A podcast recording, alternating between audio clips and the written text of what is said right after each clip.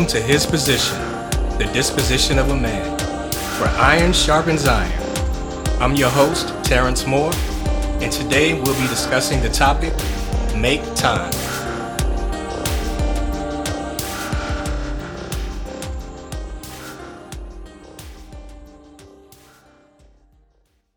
I'm busy right now. I'll call you back. I have some things I need to finish. Daddy will play with you later. I know I promised I would take you, but the bills aren't going to pay themselves. I have deadlines to meet. We've all made similar statements at some point.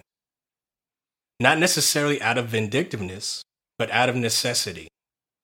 Life is challenging, and the demands it places upon us are never ending.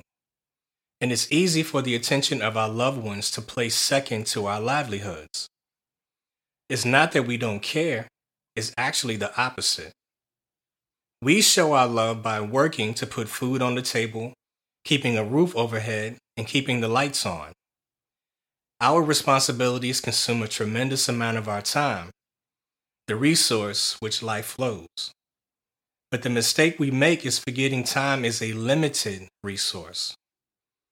We have a natural inclination to think tomorrow is promised to us that our loved ones will always be there, that we'll get another chance. When the truth of the matter is, we'll never know when it's going to be the last time. The last time we get to talk to them, the last time we get to hold them, the last time we get to kiss them, the last time they get to hear us say we love them. It's easy to get caught up in the daily routine of life and take the people we love for granted we tend to give our best to our employers and businesses, while our loved ones are left with the crumbs. In our defense, bills need to be paid and food needs to be bought. And it's easy to develop tunnel vision when the financial challenges of life are unrelenting. Finding balance can be difficult. If the bills weren't being paid and there wasn't any food on the table, the same people competing for our time would be urging us to do something to fix the situation. But when their basic needs are being met, our time becomes their priority. We can become overwhelmed with the expectation of being everything to everyone. Some men adapt, others run.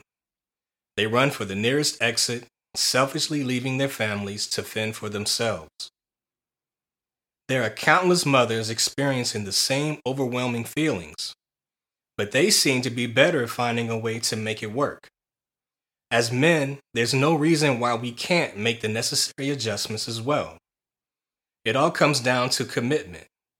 We must remain steadfast in our commitment to God and to our families.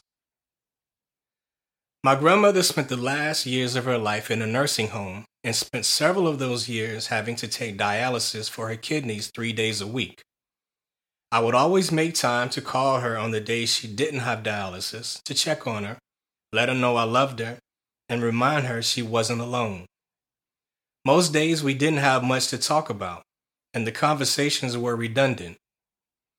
Most of her stories I'd heard before, but from time to time she would discuss an event that was new to my ears. It wasn't as much about the content of our conversations as it was the blessing I received from being able to hear her voice again. I knew the time would come when I wished I could call her and hear those same stories once again. I never knew when our final conversation would take place, so I always made it a point to let her know how much I loved her. The day she passed away, her mental capacity had diminished to the point where talking to her wasn't an option. When I received the word she had transitioned, along with the grief I felt, I was also comforted by the fact I did everything humanly possible to show my love for her while she was alive. I had no regrets. Having to live with regret is one of my greatest fears. This fear has been a huge motivating factor in my life. I never want to look back at a situation with a knowing feeling in the pit of my stomach that I didn't do enough. There will always be interests and hobbies, such as learning to play an instrument, that will fall by the wayside. but the truly important people and moments in our lives deserve our undivided attention. A famous individual was asked how he managed to successfully balance all his ventures and still maintain a successful home life. These ventures include a thriving ministry, film production, authoring best selling books, real estate, philanthropy, and much more. He said he had to learn to keep the main thing the main thing. He stated that he gave 100% effort to whatever he was working on in the moment. Whether it's spending time with his wife, writing books, or his ministry, he gives his complete focus to the moment. But he makes it a point to never spend too much time working on one thing. Spending too much time on one thing creates an imbalance. Imbalance creates slippage.